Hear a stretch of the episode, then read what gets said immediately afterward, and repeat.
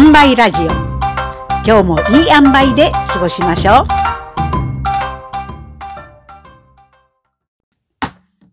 本日のテーマは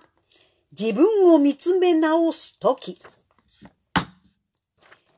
知識欲に突き動かされて貪るようにガーッと本を読むこともあれば現実から離れたくて本の世界にどっぷりと浸かることもある。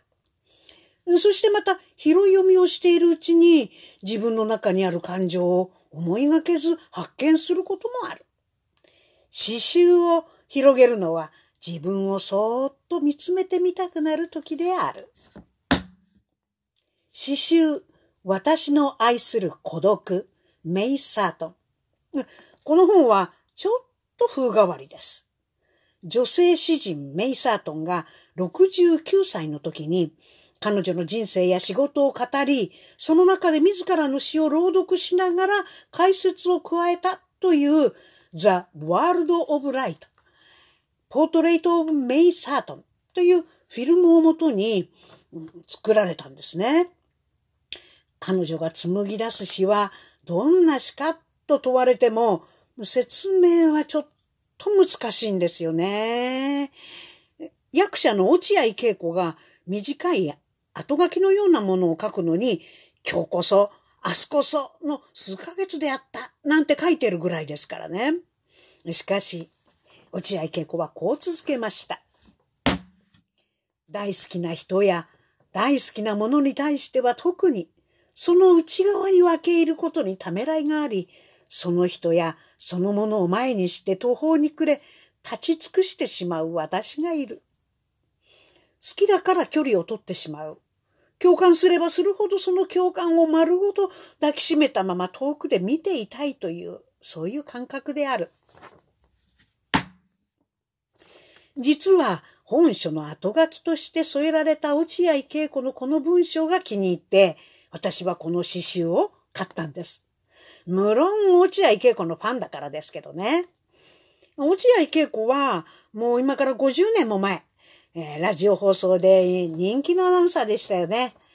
その後、執筆翻訳活動に入って、東京の原宿で子供の本の専門店、クレヨンハウス、女性の本の専門店、ミズクレヨンハウスを主催しました。ああいう年の重ね方ができたらいいなーって憧れた女性です。彼女はメイサートの中には怪物メドゥーサと女神ミューズが住み着いているとも表現しています。フェミニストとして知られているメイサートンの詩には抑えきれない激しい怒りと穏やかでしなやかな包み込むような愛が共存しているんです。メイサートンの詩を読むと誰もが自分自身のメジューサとミューズに出会って見つめ合ってしまうんでしょうね。詩というのは何度も何度も読み返しますよね。見知らぬ人が大勢いる中で自分のいられる場所を作り出してそこに広げて読んでみたり、自宅の台所や洗面所の隅にしゃがんで読み返したりもします。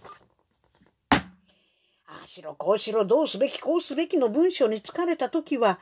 ただあるがままをそうなのねと受容してくれるような語りかけが欲しくなるもんなんですよ。だから何度でも読み返します。そして、そうなの。とつぶやいてみたりします。本当の庭師は手袋をはめないで始まる観察という、まあ、ちょっと味気ない題の詩は、メイサートンが母親を庭師に例えて表現した詩なんです。この詩は私の職業意識をこう揺らして、ああ、ケアって結局これだなって感じさせたんです。